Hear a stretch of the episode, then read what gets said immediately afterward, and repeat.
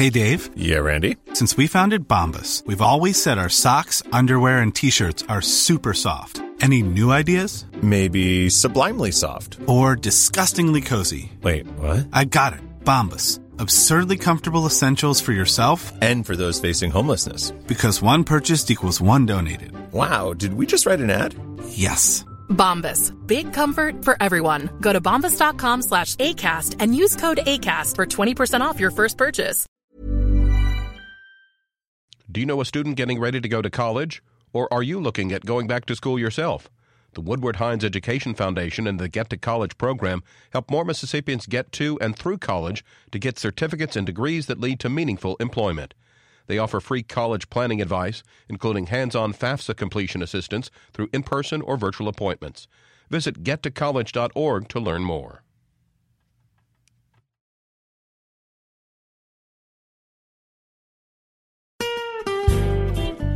Hi, this is Karen Brown. Thanks for checking out the Mississippi Edition podcast. If you like what you hear, click subscribe, hit like, or leave us a comment if your app has that feature.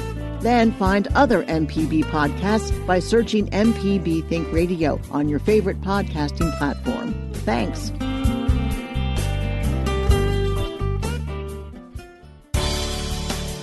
Good morning. It's 8:30 on Friday, September 27th. I'm Karen Brown and this is Mississippi Edition on MPB Think Radio. On today's show, Mississippi congressional leaders are speaking out as an impeachment inquiry gets underway in the House. Then, a weekend summit is working to address the role women play in the state's economy. And in this week's book club, the history of an iconic blues lounge is chronicled through photos in the book Po Monkeys. That's all coming up. This is Mississippi Edition on MPB Think Radio.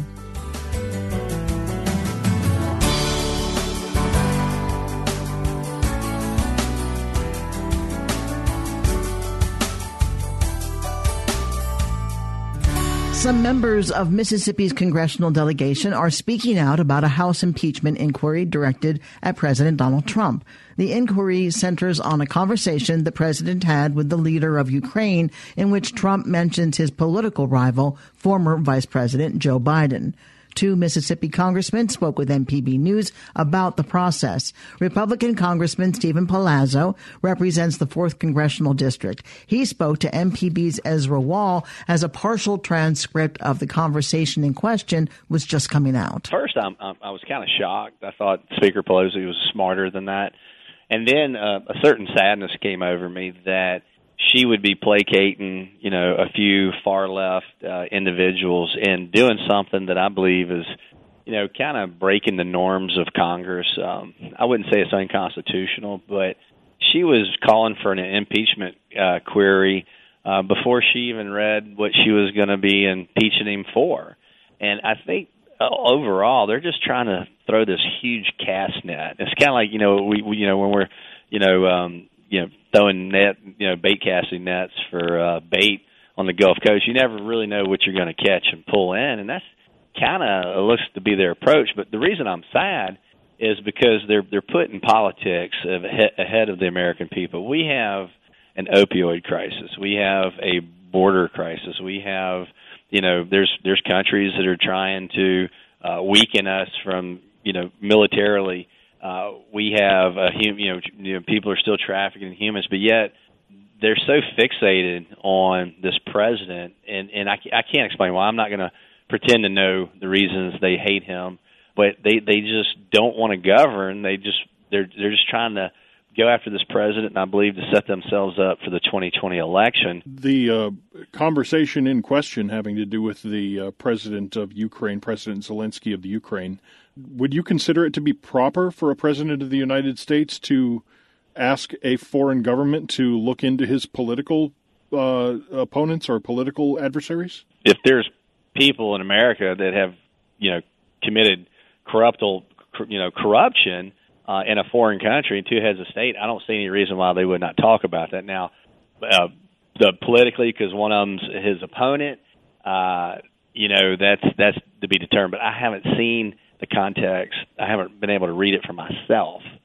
I'm just picking up bits and pieces from you know what I've seen on the news and what I've heard. So, as as the proceedings in the in the House go forward, uh, I th- what I what I understand is there there have to be various uh, uh, committee reports on whatever investigations happen, and then the whole House would have the opportunity on whether to uh, impeach the president, and then the trial portion of it would go over to the Senate. So, do you envision the House uh, having enough enough votes to uh, to actually call for impeaching the president? You mentioned that that your feeling was that the speaker might have been placating only a few members of her party. Yeah, well, no, no. I mean, I I, th- I, th- I think the crazies to the left have taken them pretty pretty far left, and people are, are, are afraid to go against uh, this. I, I think it's a great rallying point they're using, but this, this is pure politics. This has nothing to do with people. It has nothing to do with policy.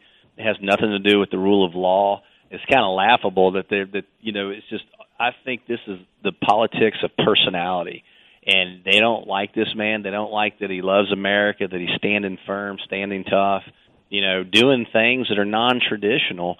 Um, but obviously, the status quo for either party has not been working, and that scares that scares Democrats, and it also scares um, establishment uh, Republicans. But you know, our job is to weigh the evidence and see where the evidence goes. So if there's something that becomes uh, you know that interesting, you know, we're we're going to ask the tough questions. We, our job is to to is to do it right. The American people are not talking about this. They oppose impeaching a sitting president. This is not something that you. I mean, this is this is playing with dynamite uh, and but yet they just seem reckless and careless, and they just don't care. Congressman Steven Palazzo represents South Mississippi in the U.S. House of Representatives. Democratic Congressman Bennie Thompson chairs the House Homeland Security Committee. He talked with our Ezra Wall just before yesterday's committee testimony from Acting National Intelligence Director Joseph Maguire. A lot of things have gone on over the last uh, two and a half years that cause me great concern. I have had the good fortune of uh, serving under a number of presidents, but this administration has taken uh, the office of the presidency to a level that I haven't seen uh, in my tenure here in Washington. Uh, the overt use of uh, uh, public influence for private gain causes me great concern lowering the standards of discourse in the office uh, causes me concern. Uh, and with this recent revelation about uh, what had gone on in the Ukraine and the conversation and ultimate release of uh, a partial transcript of that conversation, uh, says that uh, there are significant issues that, at best, should be reviewed. So, as a matter of national security, as a matter of uh, making sure that uh, the office or the presidency uh, is not being used for personal gain or political gain or political retribution to a potential uh, opponent uh, we have to look at it. So the, the uh, transcript that you referenced, the partial transcript of the conversation, I think um, a lot of people were looking when they started talking about quid pro quo uh, for something obvious. Like I'm, I'm not an attorney, so I, I read the thing expecting perhaps to even see if you do this, then I'll do this, or if you don't do this, then I'll do this thing, which isn't there. Uh, but is there uh, enough of a of a sort of suggestion or or reading between the lines? Is that where the quid pro quo comes in? Well, I think uh, the transcript coupled with uh, other facts, for instance, the withholding of uh, financial resources to Ukraine occurred before the conversation. the reference to involving the attorney general in uh, coming up with information pertaining to any potential investigation. And so uh, it's the totality of what we're looking at uh, that's very disconcerting uh, on my part to the point that I am absolutely uh, of the opinion that Congress has to move forward. the the whistleblower statute's uh, quite clear. Uh, it says uh, once a complaint goes to the IG, uh, and if the IG find, and that's the Inspector General, finds reason or merit in the complaint, you have to make that referral to the House Intelligence Committee. It doesn't say may, it says shall. So we'll we'll see what happens. Uh, part of what we have to do uh, is get all the facts. They'll start talking to the witnesses, as you know, going forward.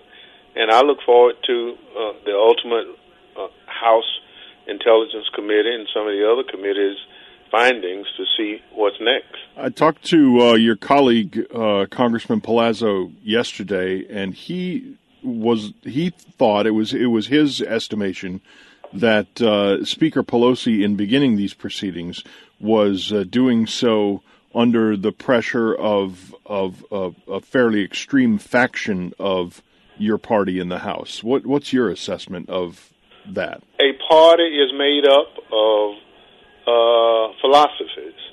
Uh, when I saw seven uh, military veterans uh, come out in an op-ed in the Washington Post saying, based on their review of the Ukrainian situation, it is time to move forward uh, with an impeachment inquiry. Is that uh, you're referring to the op-ed from the several freshman congressmen who are seen as as more conservative among Democrats? Uh, absolutely, and all who have either military or intelligence backgrounds.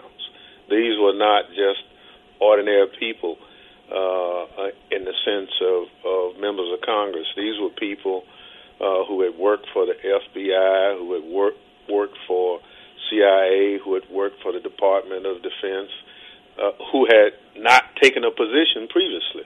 So it was, uh, I think, their involvement in saying we need to, at a minimum, go forward with the impeachment inquiry uh, that became, uh, I think, enough of a comfort level for the speaker to move forward. Congressman Bennie Thompson represents Mississippi's uh, third district in the United States House of Representatives. Congressman Thompson, thank you for your time this morning. Thank you for having me.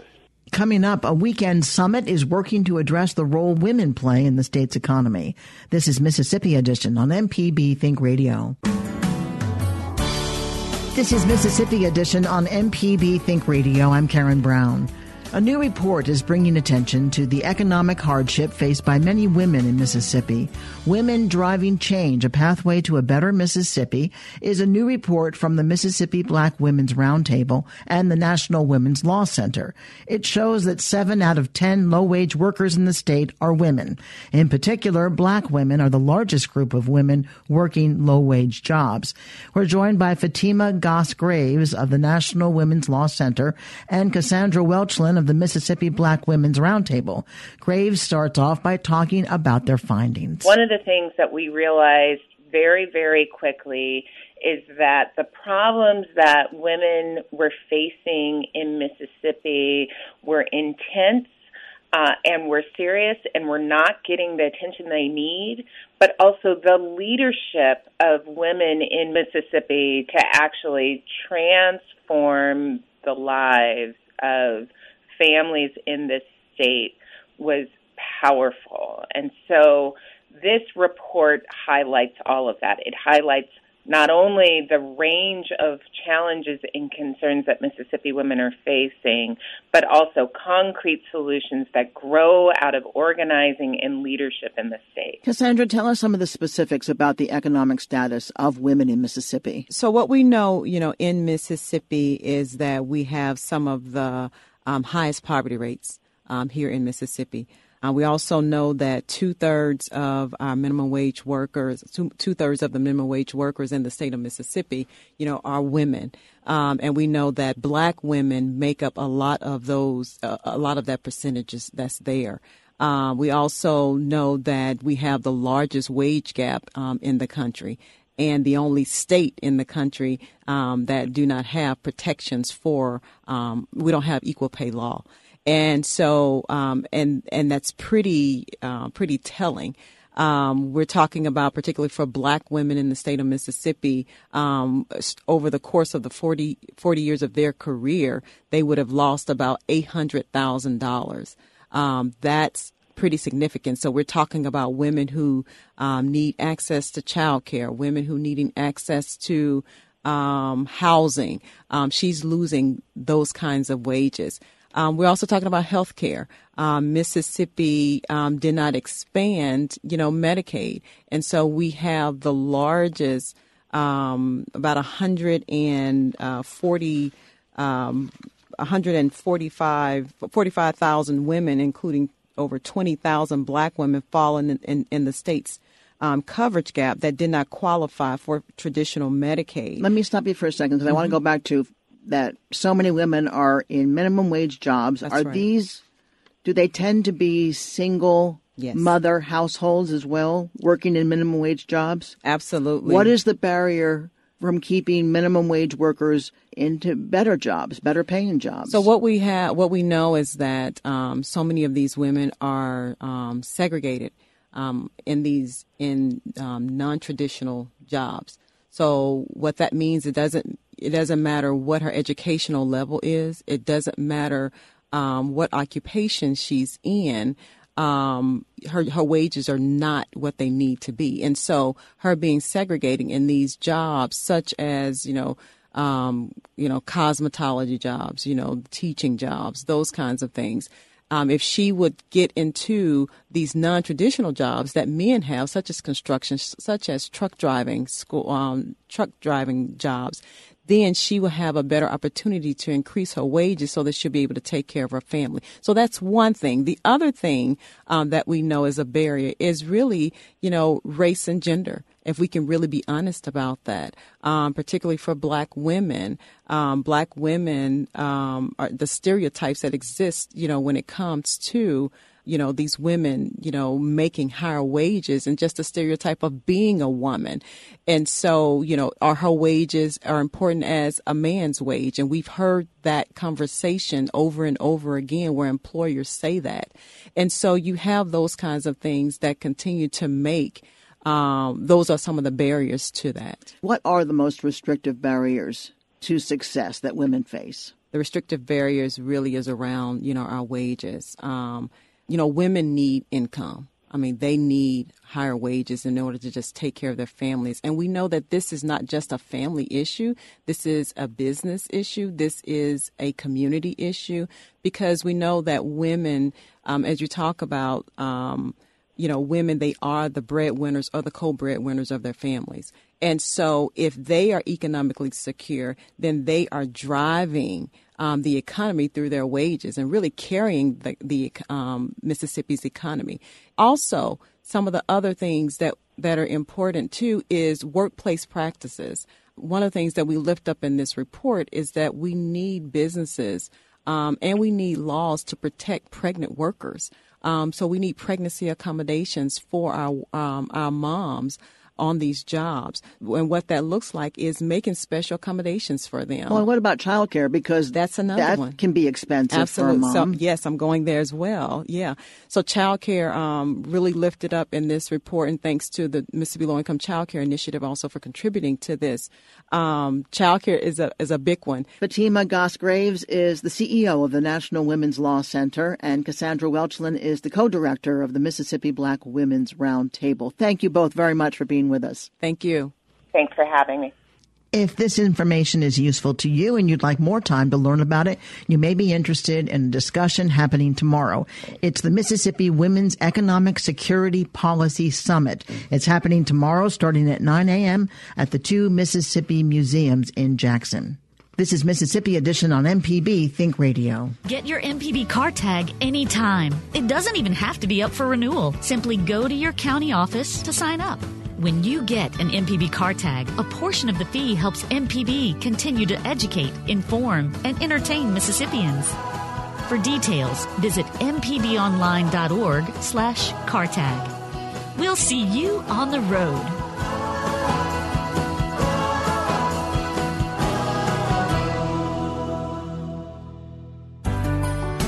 This is Mississippi Edition on MPB Think Radio. I'm Karen Brown. Along a dirt road surrounded by farmland in the Mississippi Delta is a place that is a mecca for blues fans. This little shack-like lounge welcomed music lovers for more than 50 years before closing in 2016. In the book Po Monkeys, Portrait of a Juke Joint, photographer Will Jacks shares more than 70 black and white photos that illustrate why Po Monkeys was a mandatory stop on a blues pilgrimage. Po Monkeys is was a juke joint outside of Merigold, Mississippi. It was run by Willie Seaberry. It was started sometime in the early 60s. Even Willie couldn't tell you an exact date of when it started.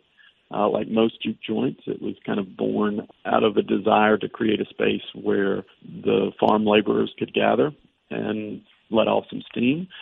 And it just progressed that way all the way up until Willie's death in 2016 over the years, particularly around 98, 99, 2000, Po Monkeys became a very key component of the state of Mississippi's marketing of the blues as an economic base. And it succeeded in doing so. I went on Google Maps to find the building, and there's this shack like building in the mm-hmm. middle of nowhere, literally in the right. middle of nowhere. And you said farmhands would go, which makes mm-hmm. sense because it's surrounded by farmland. What was the transference between farmhands to a very wide audience, black and white, and young and old? And right.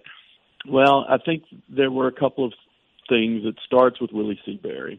Willie was just magnetic, and people enjoyed being around him. And he also created a space that was comfortable for all walks of, of people. And that was true even in the 60s and 70s before all of this tourism stuff even even began. So there was always a smattering of a diverse clientele that would come hang out at Willie's.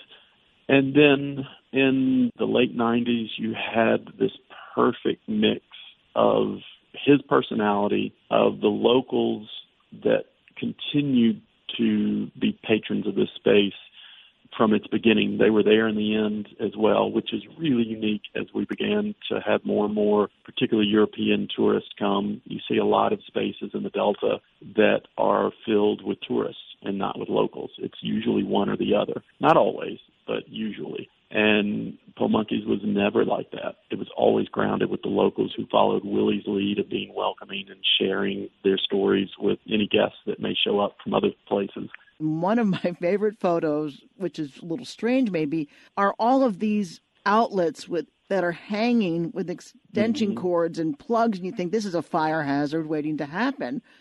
Sure. But it shows I don't know how much activity was going on as evidenced by mm-hmm. all the things that were plugged into these several power strips. And that'll never happen again, right? That, like that's one of the reasons when people, when I hear people comment of, "Oh, it needs to reopen," and I'm not sure what needs to happen out there, but one of the things I am certain of is that the only reason you were able to have an electrical system like that was because Willie Seaberry opened this club in the early '60s when there were few regulations and guidelines when there, and even if there were, the property of uh, juke joints of black farm laborers was not something that was paid as much attention to. And that carried forward as long as Willie was involved. And some of those things will never happen again in that way. So there are all these wonderful things about the space, that are born out of these really tragic things. I hope that that's part of what people are able to get as they really examine the book is that, wow, this will never exist again. Will Jacks is the photographer. The book is called Po Monkeys Portrait of a Juke Joint. Will is a program manager for the Mississippi Delta National Heritage Area. Will, thanks so much for being with us. Thank you. I really appreciate it. Thanks for listening to the Mississippi Edition podcast from MPB News and MPB Think Radio. Don't forget to subscribe if you haven't already, and if your app lets you, leave a comment or review. We really do appreciate it. Remember, you can always get in touch with MPB News on Facebook and Twitter, and fresh episodes of the podcast are posted every weekday morning. I'm Karen Brown. Thanks for listening. This is Mississippi Edition from MPB Think Radio.